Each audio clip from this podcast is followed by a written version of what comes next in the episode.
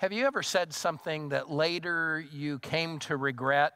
Let me give you an example. In college, on the first day of every course, we would go over the course plan and the assignments that were going to be due during that semester. And one of the things that my friends and I always looked for was the professor's late paper policy. You see, I knew that I was a good enough student that I could turn in a paper late and take a penalty and still do well in the class.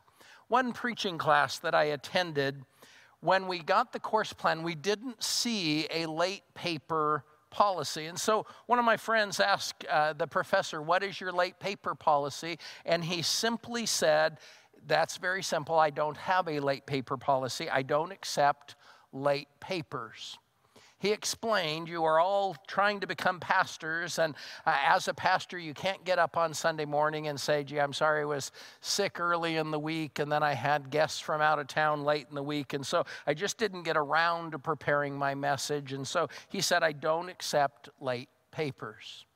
And it was amazing. In that class, I didn't turn in anything late for the entire semester. And his policy made sense to me. And so I wrote a pretty bold letter to the other professors in my Bible college, and I explained to them why that should be their late paper policy also. And several talked to me about it, but most didn't change their policies. One didn't say anything to me at all except that uh, that his policy would stay the same except for me.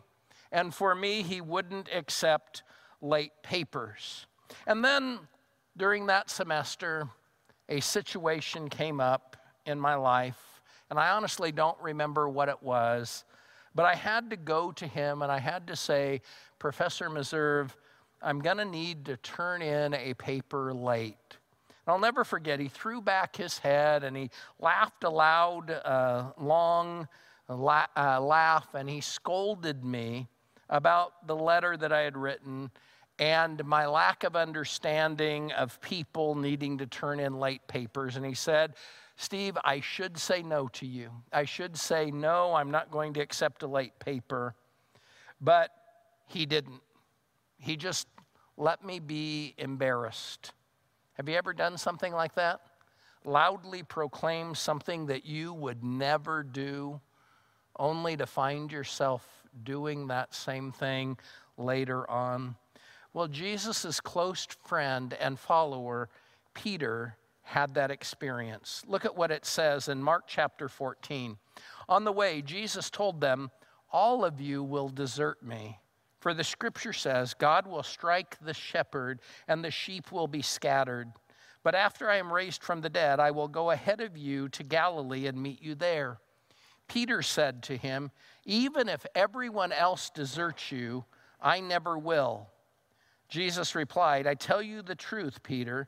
This very night, before the rooster crows twice, you will deny me three times that you even know me. No, Peter declared emphatically, even if I have to die with you, I will never deny you. And the others vowed the same.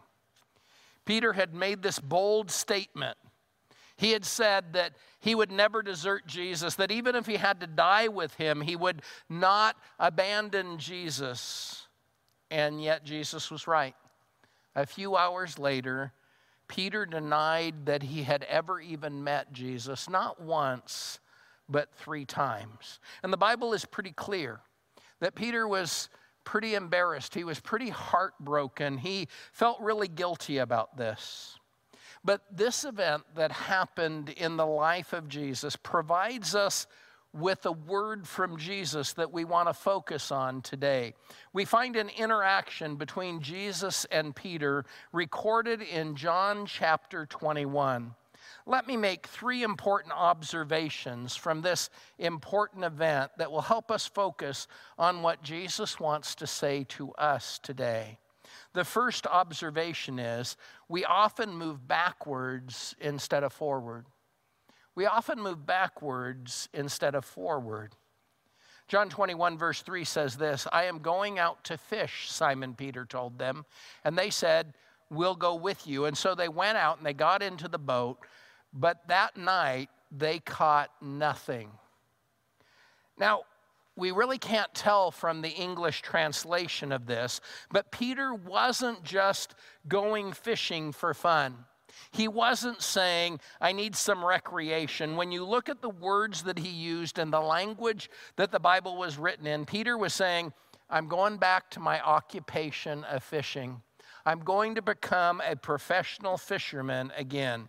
Now, this is interesting because this happens after Jesus had told the first witness of his resurrection, Go tell my disciples and Peter uh, that I want to see them. This happened after Jesus had already appeared to them in the upper room, and, and Peter was there. He had seen Jesus alive again. So, what's going on here? It seems that Peter felt like such a failure as a follower of Jesus that he thought that Jesus couldn't possibly love him. He felt he was no good to Jesus anymore, so he might as well go back to his old job. He thought his days of helping Jesus change lives were over forever. Here's a major truth that I want you to understand with this one. When we feel we have no future, we usually return to the past. When we feel we have no future, we usually return to the past. And we do this, don't we? I mean, anyone here ever try to lose weight? I've been working on it again, and I do well for a time. I start an eating plan, which most people call a diet, and that seems like an appropriate word because the first three letters of the word diet is die. And that's what it feels like. And, and I do really well for a time and I lose some weight, but then something happens. I decide to cheat just once, I tell myself. And I eat something that I shouldn't. And usually for me, it's chips, it's something salty. And I mean, it's just one bad choice, right? Well, not usually. Because after the one bad choice, I decide, well, I already blew it today anyway. And, uh, I might as well enjoy the day. So I eat tacos and gooey cinnamon rolls and anything else that sounds good to me. And I logic that it's just one bad day. But the next day is easy to eat whatever I want. And then I logic that I should wait until the following Monday to restart. And pretty soon I'm saying I'll start again after Christmas, even though it's only July. Is that just me? Or do you find it easy to return to the past after failure too? Whether it's returning to past eating habits or past sin habits or past fights with your loved ones, there's something about failure that makes us feel like we have no future. And when we feel we have no future, we return to the past. That's what Peter did. He didn't think that he could get beyond his past failure. And uh, he felt like because he had run away, because he had denied knowing Jesus, that he was damaged goods. He thought, it will never be the same with Jesus ever again. He thought Jesus couldn't or wouldn't ever trust him again. And so he ran away from Jesus. He ran away from the relationship that was the healthiest for him, that was the best for him. He decided that he had screwed up too much and uh, that Jesus wouldn't be able to keep loving him. And so he ran away. He moved backwards instead of forward. I wonder if there's anyone listening today who is doing the same thing. I mean, maybe you made a promise to follow Jesus and to live for Him years ago. And then you found yourself making choices that you know were not what Jesus would want. You found yourself sinning in ways you never thought you could or would. And you now find yourself so far from God that it amazes you. If you feel like damaged goods today and you don't think Jesus loves you or would ever trust you, keep listening because Jesus is going to show that both you and Peter are wrong if you're thinking that way. The second observation I want to make is we often downgrade when we try to upgrade. We often downgrade when we try to upgrade. we won't read the entire story, but Jesus and the others fish all night. And while they're fishing, Jesus is preparing to help Peter by reminding him of some important things. If you read the whole story, you will see that Jesus prepared many uh, ways of reminding Peter, as, uh, uh, many reminders for Peter. Let, let's just list them. They had fished all night and they caught nothing. And then Jesus tells them in the morning to throw the net out on the other side of the boat. And they catch this huge amount of fish. And this had happened earlier in Jesus' ministry, just before Jesus had promised to make Peter a fisher of men. You can find it in Luke chapter 5. And when they realized it was Jesus, Peter jumps from the boat and he swims to the shore. And when he gets to the shore, Jesus is cooking them breakfast around a charcoal fire. This was a reminder to Peter because it was around a charcoal fire that Peter had denied knowing Jesus not once but three times. And Jesus is always preparing, uh, also preparing a breakfast of bread and fish in the same area where 5,000 people had been given bread and fish through a miracle of Jesus. Let's read what happens next. Uh, we'll go from in John chapter 21. We'll start with verse 15. When they had finished eating, Jesus said to Simon Peter, Simon, son of John, do you love me more than these? Yes, Lord, he said, you know that I love you. Jesus said, Feed my lambs. Again, Jesus said, Simon, son of John, do you love me? He answered, Yes, Lord, you know that I love you. Jesus said, Take care of my sheep. The third time he said to him, Simon, son of John, do you love me? And Peter was hurt because Jesus asked him the third time, Do you love me? Jesus seems to remind Peter of the three times that he denied knowing him by asking Peter three times, Do you love me? But there's something else going on in this passage that is important, and we don't notice it because it isn't apparent in English. Some of you heard, have heard that the Greek language has several different words for love. And two different words are used here. The first time Jesus asks Peter, he says, Peter, do you love me more than these? And the word that he uses is, Do you love me with an agape love, the highest and most godly form of love? And Peter responds, Yes, Lord, you know that I love you. And the word he uses is, I love you with a brotherly love. I love you like a brother. The second time is the same thing. Jesus says, Do you have this high godly love for me? And Peter says, Yes, Lord, you know I love you like a brother. Now, why would Peter change the word for love? Well, there's two possibilities here. It's possible that Peter just didn't have the confidence to use the highest and best word for love because he had failed Jesus. But I think the second possibility is more likely. I think that Peter thought, as was common in that day, that brotherly love was better, that it was closer, that it was more intimate. You see, some thought that godly love was very philosophical, that it was impossible to obtain, and brotherly lo- love was stronger and more personal. So I think Jesus, uh, that Peter was trying to express a stronger love in his answer. He was trying to upgrade his love, but in reality, he ended up downgrading his love for Jesus because, as always, Jesus knows what's best for Peter. And I think we do this too. We think we're upgrading and we end up downgrading. We think Jesus wants me to get my finances in order and I'll work really hard to pay off all my debt. And then when I have all my debt paid off, then and only then will I start giving my tithe and I'll give even more to the church. And we think that in the long run we'll upgrade our giving by getting out of debt. But it turns out that we downgrade spiritually because God has promised to bless those who obey Him in this area of giving. And so instead of getting our finances in order, we often end up in worst financial shape because we didn't do it God's way.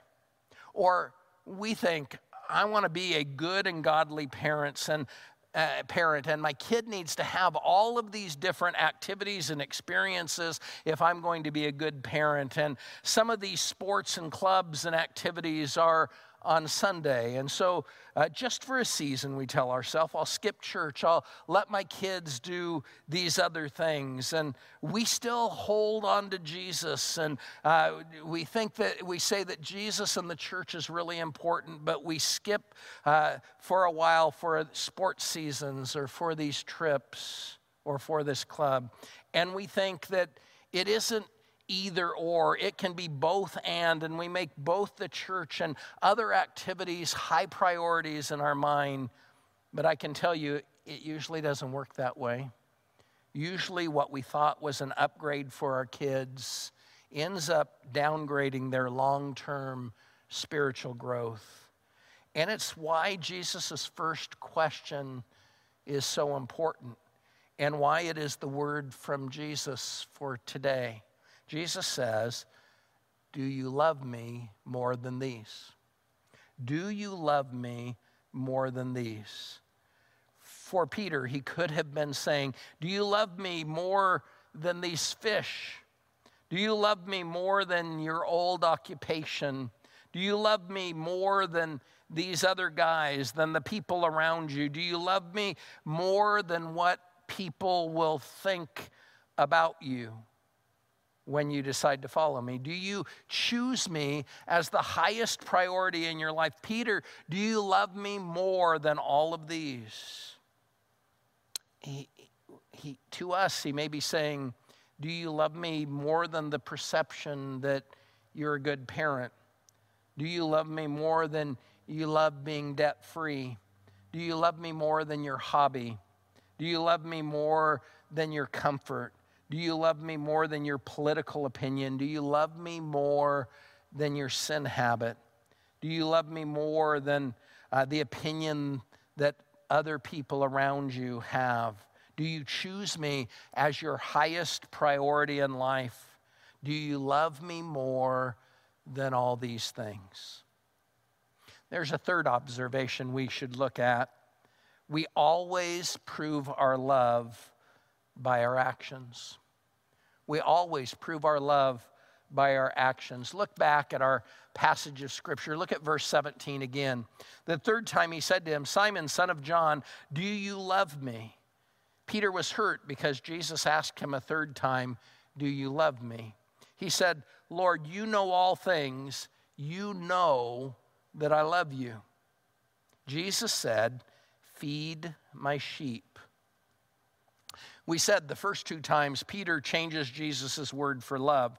The third time, Jesus changes, changes Peter's word for love. The third time, Jesus says, Peter, do you really even love me like a brother?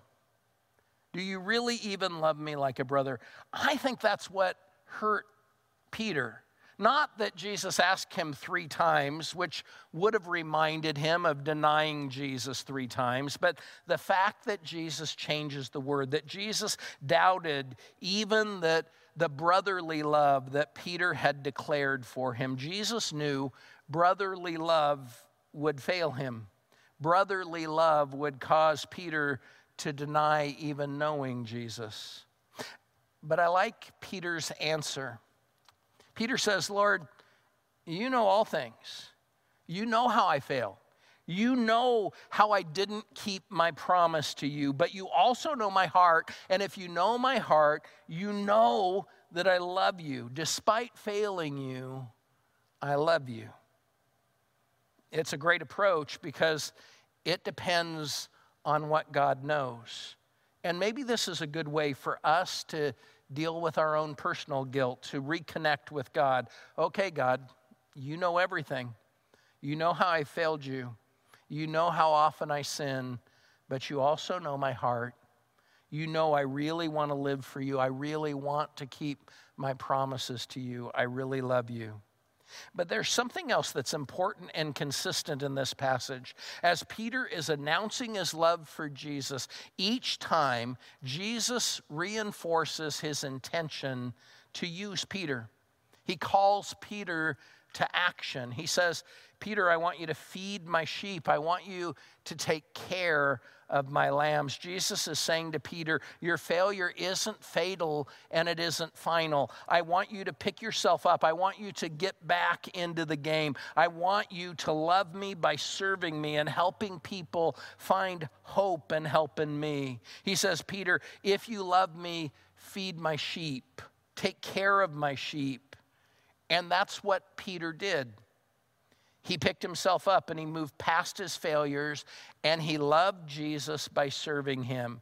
And he caught the lesson that Jesus was trying to teach him. Years later, late in his life, just before his own death, Peter wrote these words to elders in the church. It's found in 1 Peter chapter 5. He wrote, To the elders among you, I, I appeal as a fellow elder and a witness of Christ's suffering, who also will share in the glory to be revealed. Be shepherds of God's flock that are under your care watching over them, not because you must, but because you are willing, as God wants you to be, not pursuing dishonest gain, but eager to serve. Jesus knew Peter needed help to overcome his failure and get back in the game. I'm wondering if there's anyone listening today that might need help. You see, when you feel like you have failed, you can't see your potential. When you feel like you've failed, you can't see your own potential. But the clear message of Jesus is your faith is still active. Your failure isn't fatal. Your failure isn't final. He wants you to get back up, to get back in the game. He wants to restore you. He wants to use you. He wants you to serve Him.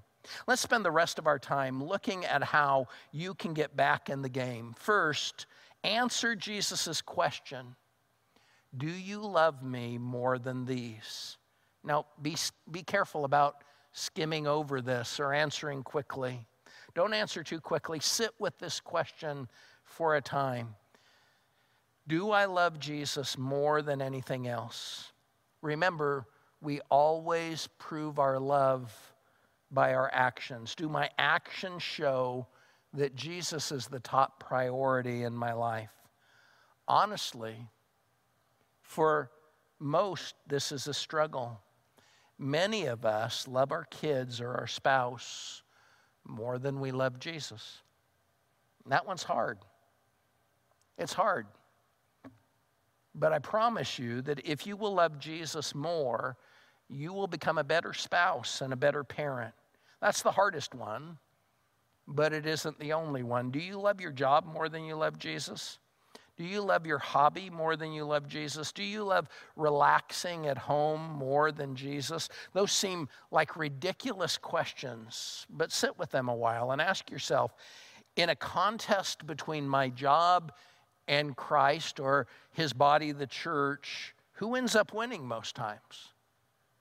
If it's a contest between my job and Jesus, who ends up winning? Who gets my attention more often, Jesus or my hobby?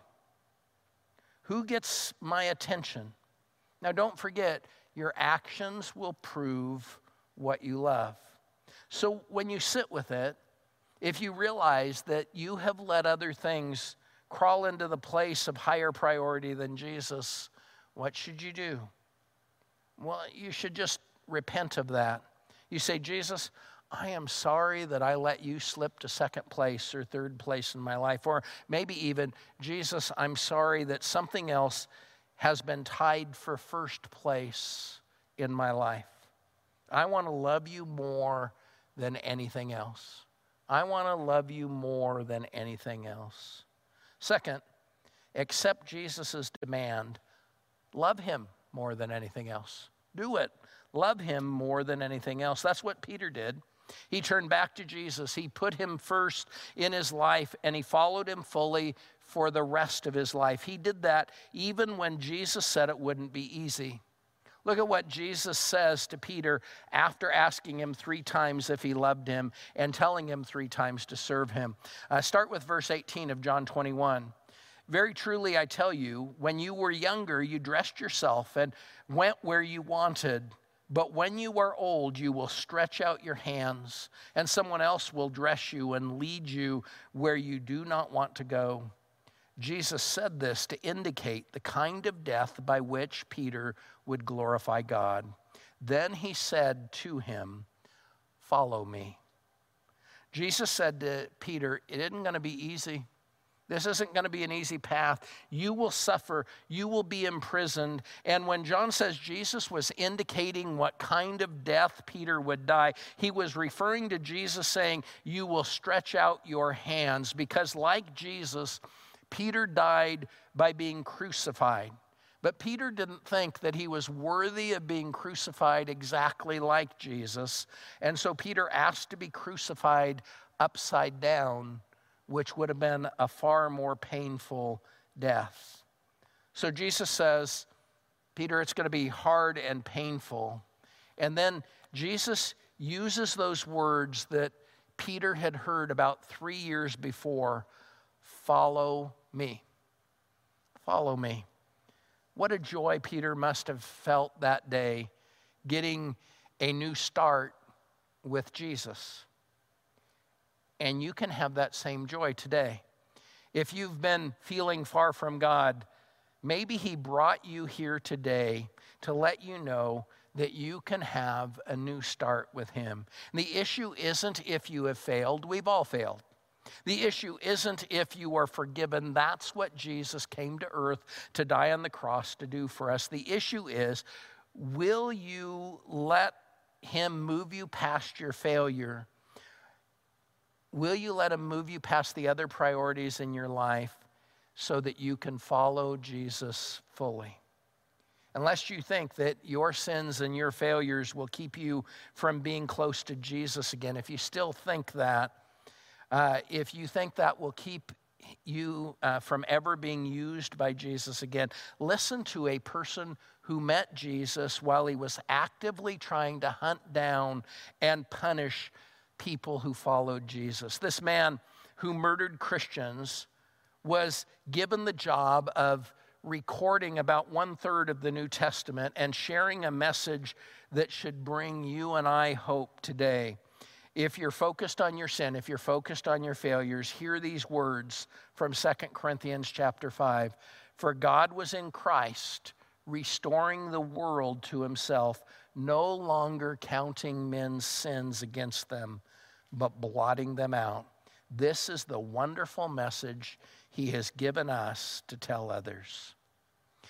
May we all experience Jesus' restoring each of us to himself, blotting out all of our sins as we commit ourselves to uh, loving him more than anything else and proving it by our actions as his purposes and his priorities become primary in our lives and as we serve him and follow him fully. Let's pray together. Heavenly Father, thank you so much for loving us even when we have faltered, even when we have failed. Thank you, Father, that our failure is not fatal or final in your eyes. Thank you, Father, that you love us and want to use us. And now, Father, help us to hear your question Do you love me more than these?